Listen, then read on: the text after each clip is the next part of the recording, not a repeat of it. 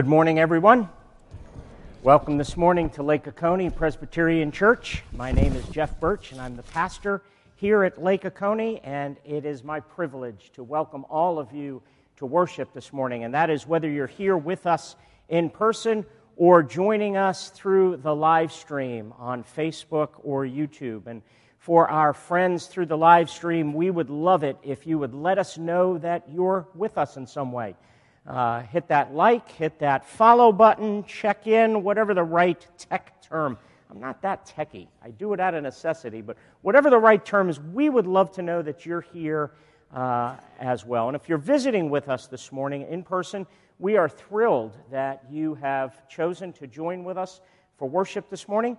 We hope that one of the deacons out front gave you a goodie bag with all sorts of fun stuff in it and we want you to be our honored guests.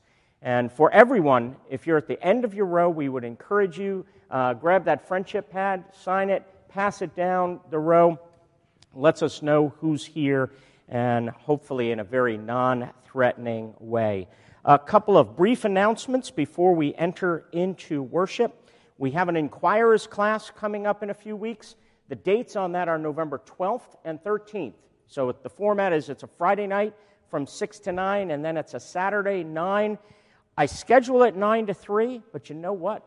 If everyone's good, we can get done before the first game of college football. So, right. Everybody comes in, they're all reformed, they're ready, they know their Westminster stuff by heart. And, but 9 to 3 is what we're scheduled for. We need you to sign up so we know how many are coming, uh, so we can prepare treats and all of that fun stuff. So there are several ways you could sign up. Obviously, you can go to the website anytime. You could call the office, let Yvonne know. You could also sign up on the sign up sheet that's out in the narthex. That way, we have an idea how many are interested in coming. This is a class that will offer several times a year. So if you can't make this one, that's perfectly fine. It will be offered several times as we move into 2022. Can you believe uh, we are going to be heading into November and December soon? And you know what that comes up? We go from like 60 miles an hour to 90 miles an hour. Is that about right in terms of the holidays and stuff like that?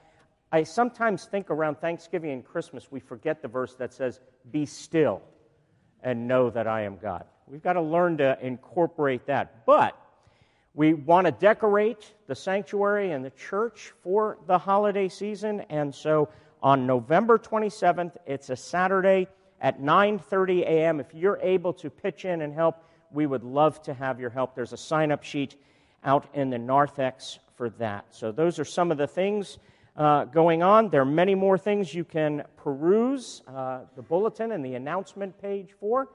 And now, as uh, we hear the prelude, it is time for us to prepare our hearts to enter into the very presence of God for worship this morning.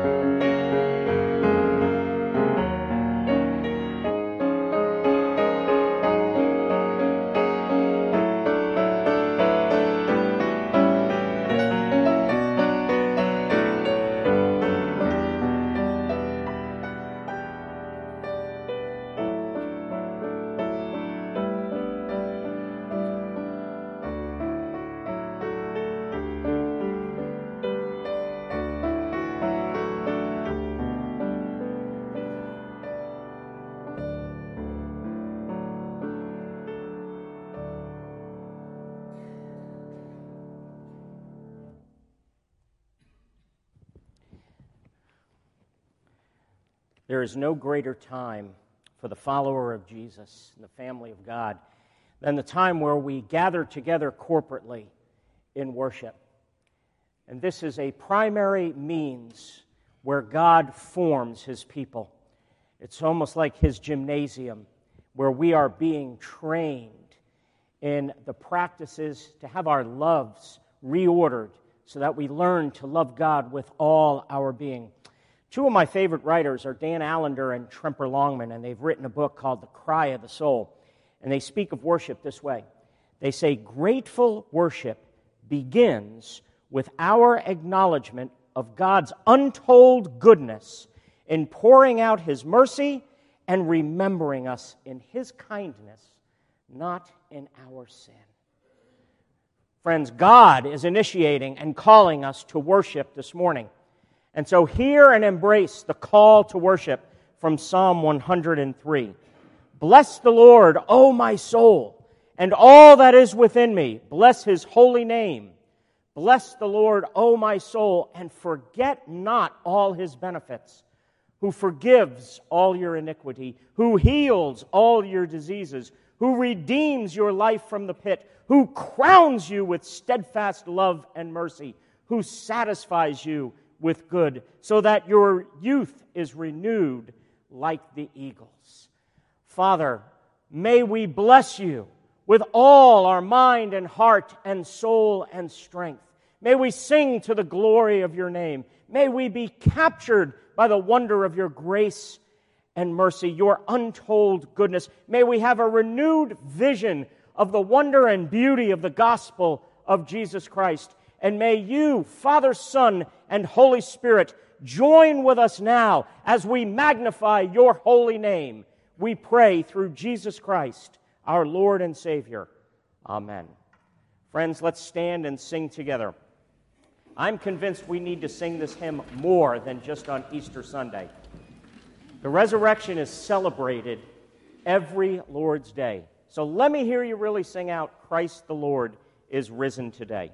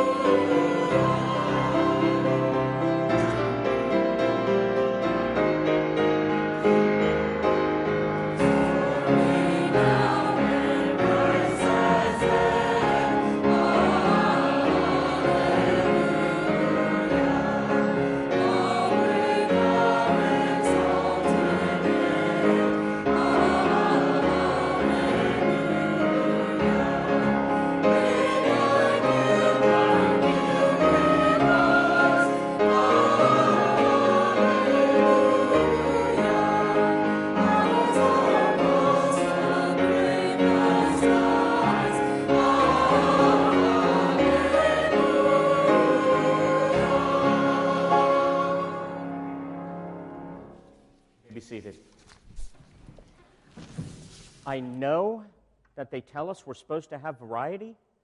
I could sing that every week. The scriptures do tell us, since then you have been raised with Christ. In Christ's resurrection, we have been raised to new life. If anyone is in Christ, he is a new creature. We're not made better, we're made new. Isn't that something to get excited about? Friends, we come to this portion of our worship where we have the honor of worshiping God by acknowledging what it is we believe. And one of the great historic faiths is the Nicene Creed, developed at the Council of Nicaea. And so, friends, let us together recite what it is we believe. I believe in one God, the Father Almighty maker of heaven and earth, and of all things visible and invisible. I believe in one Lord, Jesus Christ, the only begotten Son of God, begotten of the Father before all worlds, God of God, light of light, very God of very God, begotten, not made, being of one substance with the Father, by whom all things were made who for us and for our salvation came down from heaven and was incarnate by the Holy Spirit of the Virgin Mary and was made man. He was crucified also for us under Pontius Pilate. He suffered and was buried. And the third day he rose again, according to the Scriptures, and ascended into heaven and sits on the right hand of the Father. He shall come again with glory to judge the quick and the dead, whose kingdom shall have no end. And I believe in the Holy Spirit, the Lord and giver of life, who proceeds from the Father and the Son, who with the Father and the Son together is worshiped and glorified, who spoke by the prophets. I believe in one holy, Catholic, and Apostolic Church. I acknowledge one baptism for the remission of sins and I look for the resurrection of the dead and the life of the world to come. Amen. Going to ask us to stand again to sing, and this is a new song, so you may or may not be familiar with it. So here I talked about no variety, and what am I introducing? Variety. But the words to it are rich. Amy and the choir will lead us, but I invite you, I would love for us, if you know it, to join with us and sing along Christ is Risen. Let's stand together.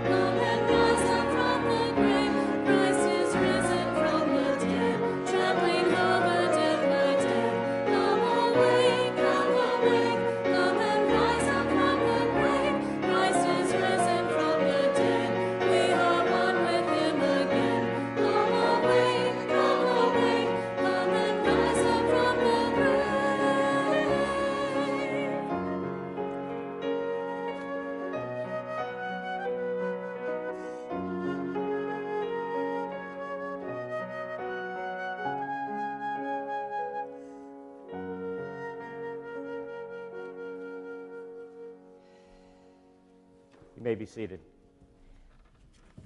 We all had to ride a bike sometime, right?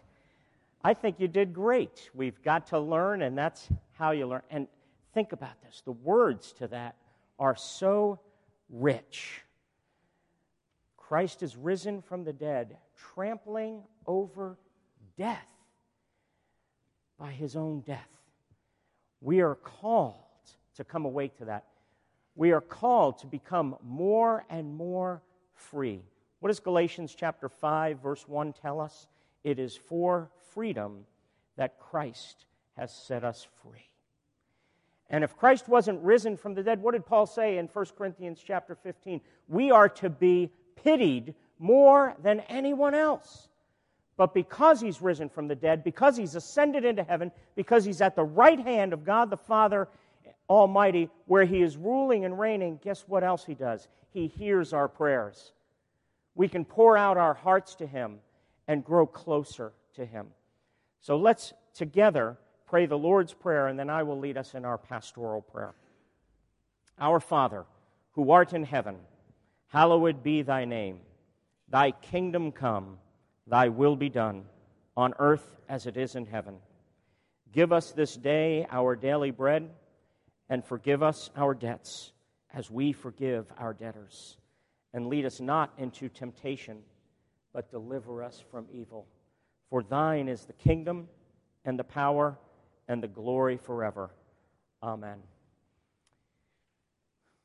Father, thank you so much that you are our Father that you love us, that you sent your Son, Jesus Christ, to die for us on the cross, to be raised from the dead, ascended into heaven where he rules and reigns. And then the Holy Spirit proceeding from both the Father and the Son. To open the eyes of our hearts that we might see more and more the wonder and glory of the gospel the good news of your kingdom, the good news of your rule and reign. Father, thank you that you sent Jesus to eat and to dine with sinners. That we don't have to have our act together. That, as a matter of fact, we can never have our act together. The church is to be a hospital for sinners. We thank you so much that by your grace and mercy you accept us. By the righteousness of Jesus you approve of us. That there is therefore now no condemnation for those who are in Christ Jesus. And Father, we pray that we would be people who long and ache for the coming of your kingdom. That we would pray, Thy kingdom come, Thy will be done here on earth, here in Lake Oconee, Greene County, Putnam County, the state of Georgia, the country, the world. We long for the will of God to be done. We pray for renewal. We pray for transformation. We pray for people to come to Christ. We pray for hearts to be changed. We pray for justice and mercy. And Father, you call us to ask for our daily bread. And so we ask for our provision physically, spiritually, relationally, in every way. Lord, we think of those who are hurting, those who are sick, those who are feeling lonely, those who are friendless. Lord, we ask that you would help us as a church to be your hands and your feet as we go out and minister to our church and to our community. And Lord, as we think about you forgiving us, may we be people who forgive those who've wronged us. We do live in a fallen world. And so, Father, we both uh, have been victims of those who've sinned against us, but if we're honest, we've been perpetrators and have sinned against others as well. So, Father, I pray for us to be a gracious community. And Lord, may you cultivate holiness and Christlike in us. Lead us not into temptation. Deliver us from evil. Lord, I pray that we would be a countercultural community that we would not do things the way the world does them. That, Father, as a matter of fact, I pray that as people look at us, sometimes they may even wonder what's going on with those people.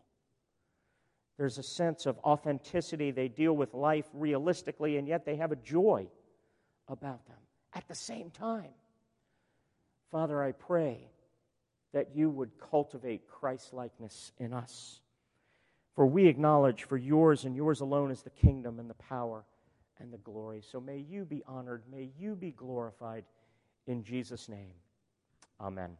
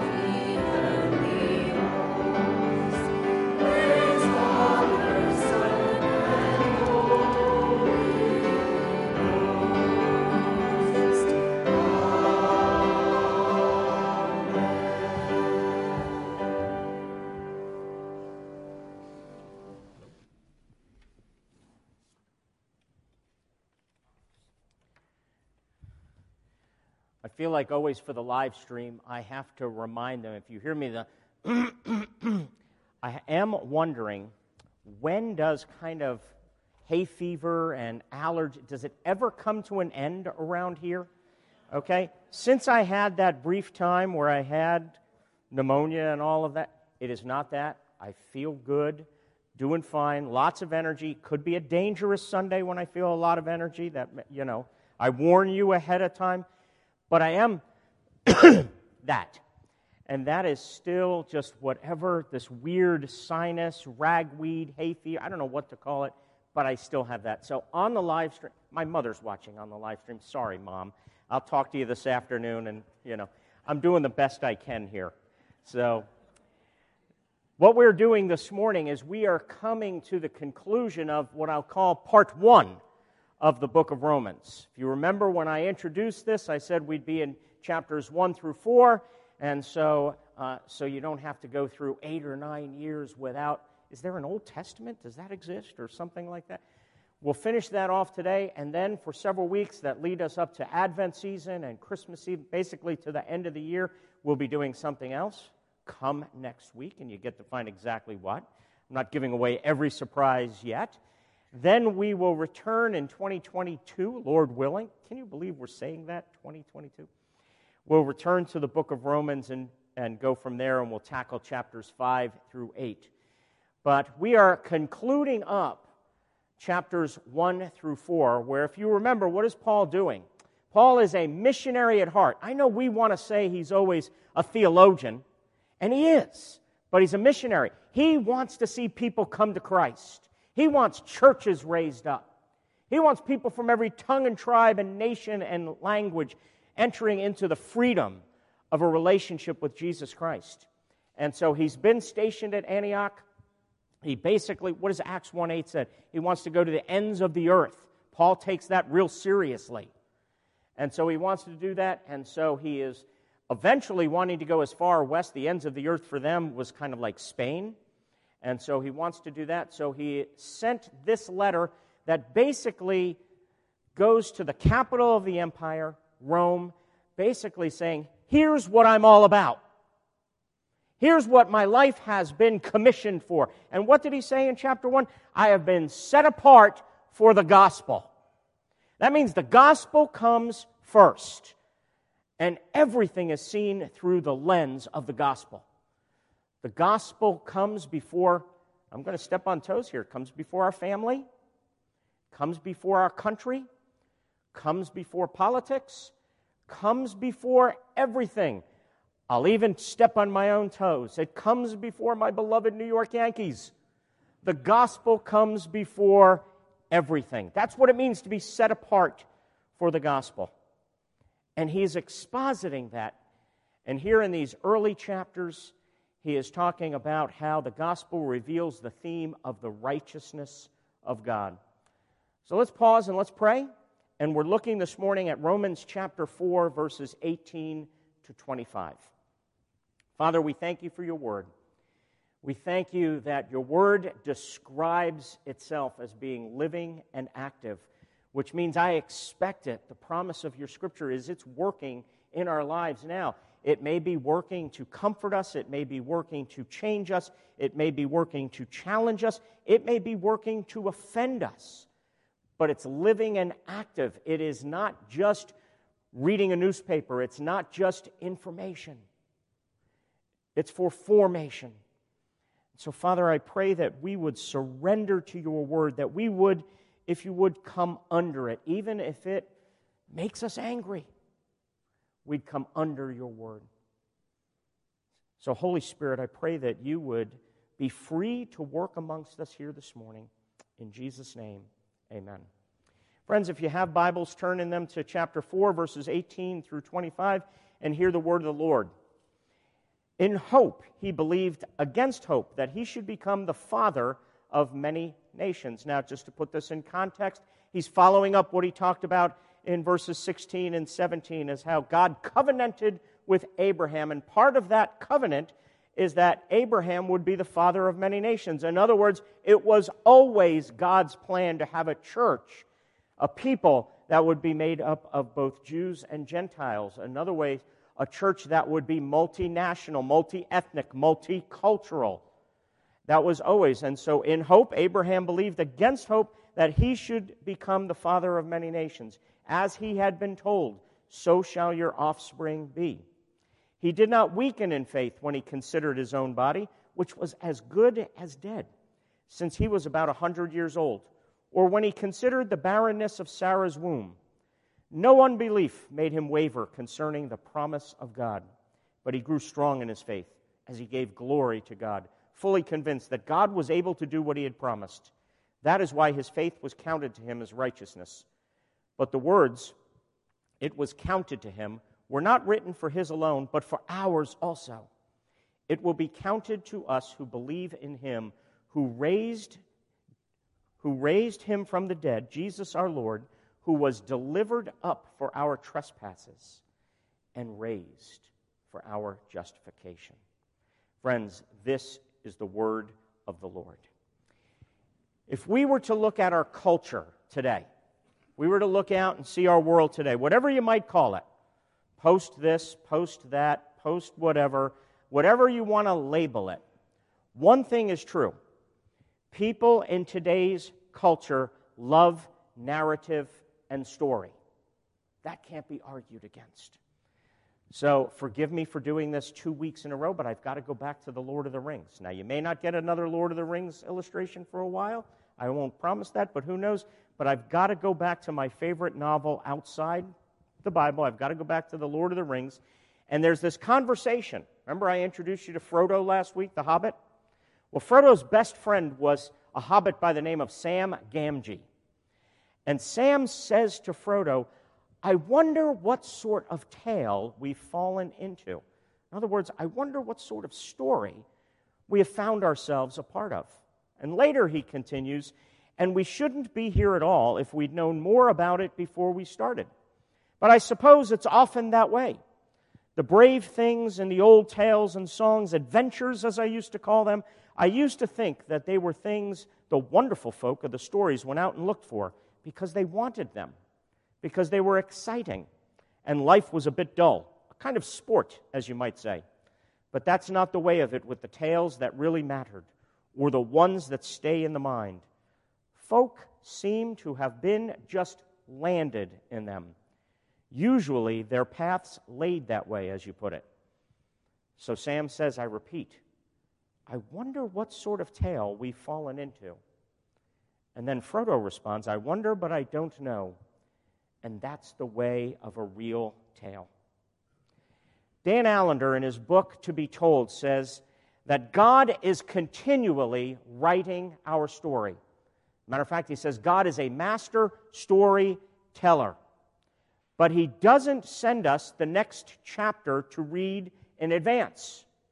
Instead, we all read backward, finding the meaning in our stories as we read what God has already written. Life is a story that unfolds in such a way that we can't see very far ahead. And Allender continues, he says, Everyone has a story. Everyone's life is a story. But many people, here comes the application, many people don't know how to read their life in a way that reveals their story. They miss the deeper meaning in their life, and they have little sense of how God has written their story to reveal Himself and His own story. Do you hear that? God has written each of our stories in order to reveal a nugget, to reveal something of Himself and His story. Allender's right. God is a master storyteller. In fact, his word, the Bible, is both a revelation of God himself and of God's story, the gospel. And let me tell you, God loves to tell his story. And every story, if you think about it, has characters, do they not? And Abraham is a major character in the story of God. As a matter of fact, Romans chapter 4, this whole chapter we've been looking at, is what? It's an exposition of the life of Abraham. I told you several weeks ago, you really don't understand Romans 4 unless you go back and read Genesis 12, Genesis 15, and Genesis 17. you need to know the story of Abraham because that's what Paul is constantly alluding to to show when we encourage you to put your faith in God, we are looking at the faithfulness, the righteousness, and the promises of God. And that your story is not something new or made up, it is rooted in the history of men like Abraham. Now, I want you to think about something. Here's Abraham, this major player in the story. And we said earlier, God doesn't send us the next chapter in advance to read. And isn't that a good thing? Because think about what we know of Abraham's life. Imagine if Abraham knew his story ahead of time. Do you think how, you know, Abraham's story, God calls him and says to him, Abraham, if it's comfortable, leave it. I want you to leave your family, your homeland, what's familiar. If you know about it, leave it behind, go. And where are you going? I'll tell you when we get there. Imagine if Abraham knew that ahead of time. Do you think he'd go? I want you then, next part of his story, I want you to get married. I'm going to promise you this family. And this family, let's see, what do I liken it to? Well, let's go outside and kind of look at the sky the stars of the sky. Or let's go to the beach and check out how many grains of sand there are. That's going to be the size of your family. That's some Thanksgiving dinner, is it not? That's the size of Abraham's family. Abraham says, Okay, what's next? Well, one, one problem. Your wife is barren. Okay. These chapters are unfolding. You think Abraham might be going a few times What's going on here? Can't have children. Finally, had a child in his old age and ended up being the father of many nations, of which, get this, we are part of his children. We're part of that stars in the sky and grains of sand on the seashore. We are part of Abraham's family and his legacy. Do you think if Abraham knew his story ahead of time, where would faith come in? If you know all the answers ahead of time, where's the necessity of faith? But look at what the text says in Romans chapter 4. It says, He did not weaken in faith when he considered his own body, which was as good as dead, since he was a 100, or considered Sarah, who was barren. He did not weaken in faith. That's an amazing statement. He believed in hope, even against hope. See, if all we do is consider ourselves, if our eyes are on ourselves, we're looking at ourselves, our condition, our bodies, our circumstances are this, we're not going to get very far. But what did Abraham do? He considered God.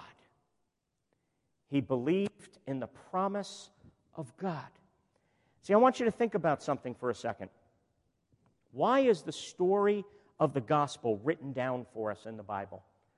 Why did God choose to write it down for us in the Bible? Why was the revelation of God's grace in Jesus written down? See, the story of the gospel is all about God. And I want you to think about this for a second. Because for about 20 to 30 years after the life, work, teaching, death, and resurrection of Jesus, there were no written accounts yet. The story of Jesus was spread more by word of mouth, orally, verbally. And at first, the story of Jesus could be told and spread this way because it was harder for there to be distortions due to the presence of eyewitnesses. Think about 1 Corinthians 15. I'll refer to that again. When Paul is talking about the resurrection and he's speaking about how it happened. And he comes to one time where he's talking about the risen Christ and he happens to mention there were 500 people who saw him at once. Eyewitnesses. And he goes on to say that many of them are still alive. It's almost like he's saying, Do you doubt this? Do you struggle with this? Go talk to Fred and Joe and Rich and all of them. They were there. They're part of the 500. They're going to tell you. But then think about how this happens over time. What happens to that generation? They begin to die off. And there arose the danger of people deciding for themselves who they wanted Jesus to be. Distortions in the message, distortions in the story. See, this is a narrative and a story, but let me tell you, this is no ordinary story. This is 100% true, and our lives depend upon it. So the danger of making up a Jesus of our own is very real. Guess what? It's what our hearts like to do. We like to have a Jesus we can control. We like to have a Jesus who agrees with us. We like to have a Jesus who thinks the way we think and doesn't contradict us. And so, what did God decide to do? He raised up people like Peter, Matthew, Mark, Luke, John, and eventually Paul. Who, what did they do? They took the eyewitness accounts, wove them together, wrote them down so we could have the real Jesus. And why is this important? Why do we need the real Jesus? Because a Jesus of your own can't change you. A Jesus of your own can't forgive you, can't help you, can't renew and transform you. Remember, we said chapter 4 is all about the faith of Abraham. And Abraham's faith was not faith in faith. And it's not the strength of his faith. The nature of Abraham's faith was to look away from, him, from himself to the promise of God. And verses 18 to 24, see, my introduction was basically summing up verses 18 to 24. You know what I'm about to do? I'm about to hone in laser like now on verse 25. That's the real focus of the sermon. I've kind of summed up verses 18 to 24 about Abraham's faith and hope. But his faith was in what? It was in the promise of God. And verse 25 gives us a wonderful promise, a wonderful summary statement, if you will, of the promise of God. And so we're going to look at it. This is going to be a simple outline. You're taking notes, I'm going to go real easy on you. Simple outline, two points. This summary statement of the promise of God will reveal the purpose of Jesus' death and the purpose of Jesus' resurrection. Very not too creative this morning, but true to the gospel message. Look at the first part of verse 25 and the purpose of his death. Simply says, Who was delivered up for our trespasses. Now, I want us to think here because we notice a couple of things here. We learn here, first of all, the purpose of Jesus' death. Now, I know I titled this sermon Resurrection Hope, but you really can't understand and appreciate Jesus' resurrection if you don't understand the purpose of his death. They are inseparable, they go together. They're like two sides of one coin or two wings of an airplane. How'd you like to fly in an airplane with only one wing? Would that get you far? I don't think so. You need to have both. So it says, first, he, Jesus, was delivered. Now, I want you to notice something here. This is real important. Who is the agent of the action here? It's God the Father. The text tells us Jesus was delivered. The agent of the action, though, is God the Father. And the word delivered literally means handed over. In other words, God handed Jesus over to those who would kill him. Now, marinate in that for a second.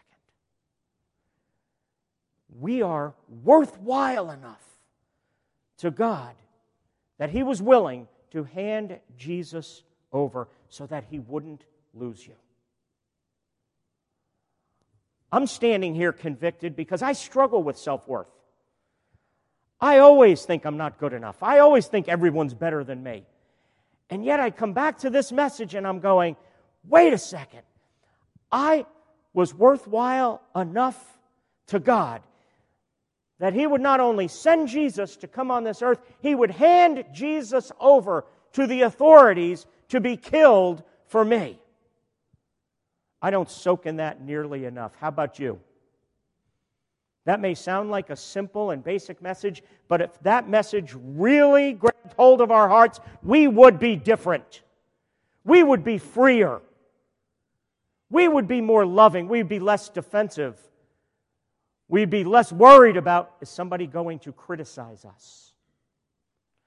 Now, I want you to think about this for a second. How much do you think the Father loved the Son? Think they were close a little bit? What do you think it cost the father to hand over the son to be killed? What was the nature of their relationship? And yet, this was the Father's initiative, it was the Father's action. The Father delivered, He handed over Jesus to death. And why? For our trespasses, for our sins. The purpose of His death was for our sins. At the very least, our sins must be pretty bad for it to take the death of Jesus to deal with them. Tim Keller, quoting Jack Miller, always says, We are far worse than we know and far more loved than we could ever imagine. Now, this definitely challenges us, but it also may surprise us. See, I have a question for you. and again, forgive me on the live stream. Question for you. When we approach God, what is it we want from Jesus? Now, I'm asking you to search your hearts here. Challenge yourself a little bit. Go a little deeper. What is it we want from Jesus? See, I mentioned earlier that many, if not most people, are somewhat interested in Jesus. I think Jesus might be quite popular, but we want a Jesus on our own terms. We want a Jesus who solves our problems, who makes our life better, who we can control. So, what do we want from Jesus? See, I think about the story in Mark chapter 2 of a man who wanted something from Jesus. It's about a man who was paralyzed, and his friends loved him well his friends brought him to Jesus. But they went where Jesus was preaching and teaching, and the crowd was so large, the crowd was so enormous, they couldn't get in the front door. That's a vision for us, isn't it? Can you imagine that? The crowd's so large here, wanting to hear about Jesus, that they can't come in. So, what do these four friends do? I want you to picture this. They go up on the roof and they start carving a hole in the roof. I know what our immediate thought would be. We got a new roof, right, right on this church last year. I know what our thoughts would immediately be. Be great. They're tearing up the roof so more people can get in. That's what we'd be thinking, right? So here they are. They're lowering this man on his mat by the roof to get him, to bring him to Jesus. They go to those that many lengths to bring their friend, talk about love, to bring him to Jesus, and we're afraid to tell people about Jesus? What's wrong with us? And so they go and they do this. And now, what do you think this man wants from Jesus? Now, he's paralyzed. Remember this. What do you think he wants? He wants to walk again, he wants healing. Now, what do you think this man says to Jesus? Here's where it's a little challenging and surprising. Mark chapter 2, verse 5, it says, When Jesus saw their faith, so far so good, he said to the paralytic, Son, your sins are forgiven. Now, let's be human for just a second here as we think about that. Do you think that's what this man, or even the friends, were expecting from Jesus at that moment? Great. Okay, that's good. I'm forgiven. How wonderful. I'll go home and tell my wife that, you know, she has to forgive me now because Jesus decided to forgive me. He wanted to walk. What does this tell us about? He was handed over for our sins. Maybe there is something wrong with us that goes much deeper than just our life's problems. Maybe we have a deeper need than people's approval of us. Maybe we have a deeper need than people liking us. Maybe we have a deeper need than our family turning out the way we have a vision for it or life turning out the way we have a vision for it. See, we are not going deep enough if all you want is for Jesus to heal you or fix your problems. You have underestimated the depths of your longings, the depths of the, excuse me, human longings of the heart. It's not that Jesus is minimizing our suffering. He will take care of that. He enters into that. He cares about that. He is not denying or minimizing our suffering, but he's saying you do have a greater need. And that greater need is to be forgiven. He says, I know you are suffering. You've been the victim of terrible things that, are, that may not be your fault. But you need to know that the main problem of your life is not your suffering, it's your sin. Jesus was handed over and delivered for our sins. And what is our chief sin? The sin underneath every sin. And again, I'm so dependent on Tim Keller for this because I think he puts it best. He says, Our deepest problem is that every one of us is building our identity on something besides Jesus. Every single one of us is looking at something and saying, If I only had that, my life would be better, my life would be okay. Every single one of us is looking at a thing, and for most of us, it's a good thing. It's a good family, popularity, approval, control, love, people liking us, health. All of these things are gifts of God. They are good things. But they distort our heart when we make them ultimate things. And the chief thing, and every one of us is doing it. This is what we all have in common, friends. No matter what our background, no matter what's happened to us, no matter what our leanings and our views and our opinions, we all have in common that every single one of us, it's called our flesh, build our identity on something other than Jesus. And it leads to death. In Romans chapter 6, that we'll get to sometime in 2022, Jesus says, The wages of sin is death. And that's not just ultimate physical or spiritual death at the end of our days. Yes, it includes that. But that's every time we live our lives here, living for that X, whatever it might be, we are experiencing death and not life. We are experiencing a disorientation, a disintegration. Ah, I can't say the word integration. We're falling apart, so to speak. And we're worthwhile enough to God that He sent His Son to put us back together. Jesus came to change the thing your heart most wants because that is what our real problem is. He came to change the main thing your heart wants. That's why I say at the beginning of the call to worship Jesus is here to change your loves. He is here to reorder your loves. There's a reason in the Sermon on the Mount Jesus said, Seek first. He didn't say, Seek sixth the kingdom of God and his righteousness. He didn't say, Yes, after family and after your sports team and after X, Y, and Z, then get to me. He said, Seek first the kingdom of God and his righteousness. In other words, you want to experience life, and Jesus is all about life. He has come. What does John 10 10 say? The thief has come to steal and kill and destroy, which means, by the way, whole other sermon. I'll get to it someday.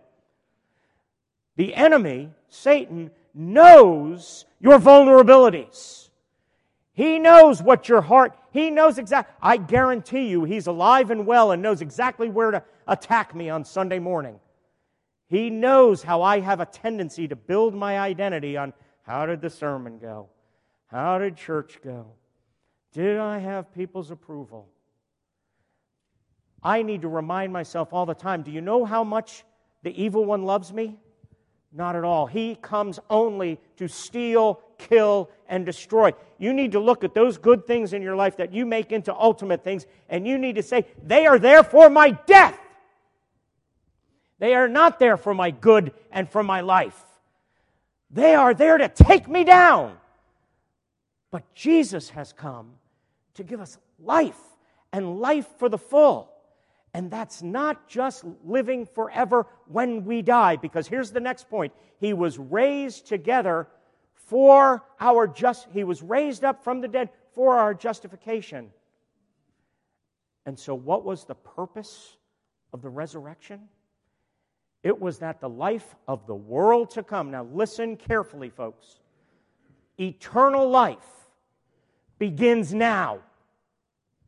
It is not just a future thing,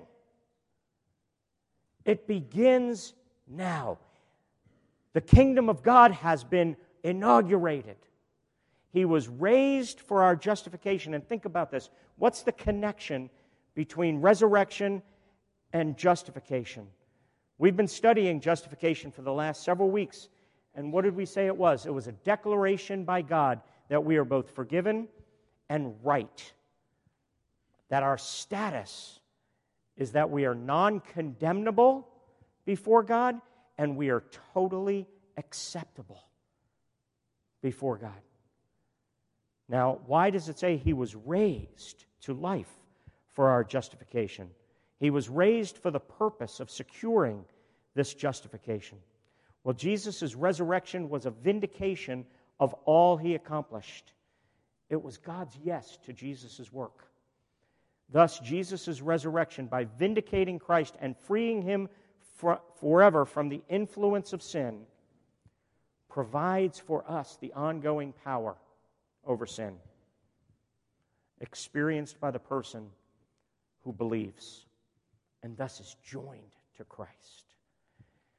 See, the resurrection provides the basis for our being accepted by God. In other words, it provides the power for our living out of that acceptance.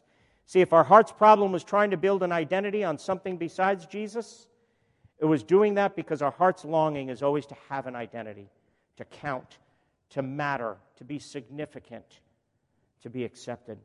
But if you already have that, by virtue of Christ's resurrection, it is rock solid. It's in the bank. Count on it. You can't lose it. If Christ's resurrection was God's yes to your already being made right, then your heart has what it most needs. And all these other things may be good things, but your heart doesn't ultimately need them. You don't have to have them in order to live. And of course, how do we get this? We get it by faith.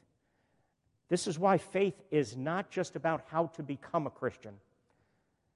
Faith is all about how to live the Christian life. I know I'm speaking to people who've been Christians for many, many years. But again, as Tim Keller says, the gospel is not the ABCs of the Christian life, the gospel is the A to Z of the Christian life. And I'm looking out at all of us, and guess what? We haven't made it to Z yet. The gospel is the A to Z of the Christian life, and the gospel is lived by faith. N.T. Wright says Jesus' resurrection is the beginning of God's new project, not to snatch people away from earth to heaven, but to colonize earth with the life of heaven. That, after all, is what the Lord's Prayer is all about. He says God's plan is not to abandon this world, the world which He said is very good. Rather, He intends to remake it. And when He does, He will raise all His people to new bodily life to live in it. He says that is the promise of the Christian gospel. That is the promise that we are called to live by, to think out to consider believing it, embracing it, living by it. That is resurrection hope. Let's pray.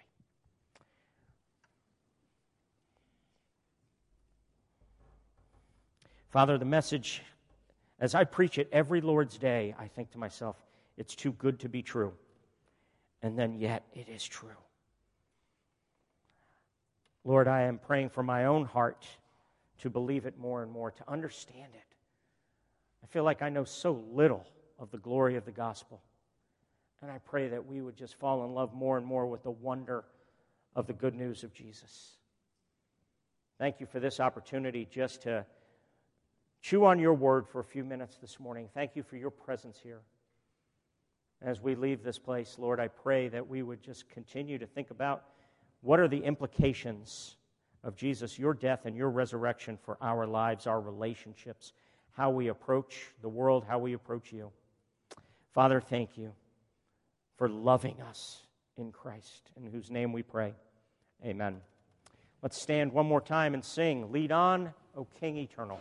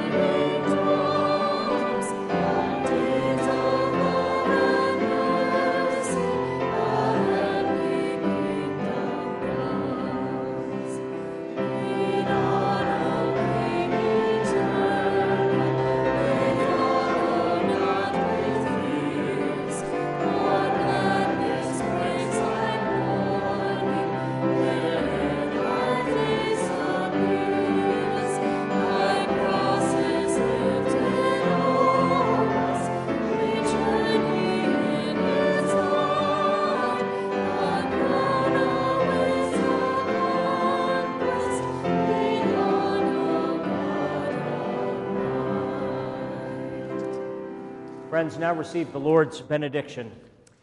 May the God of hope fill you with all joy and peace in believing, so that by the power of the Holy Spirit you may abound in hope. Amen.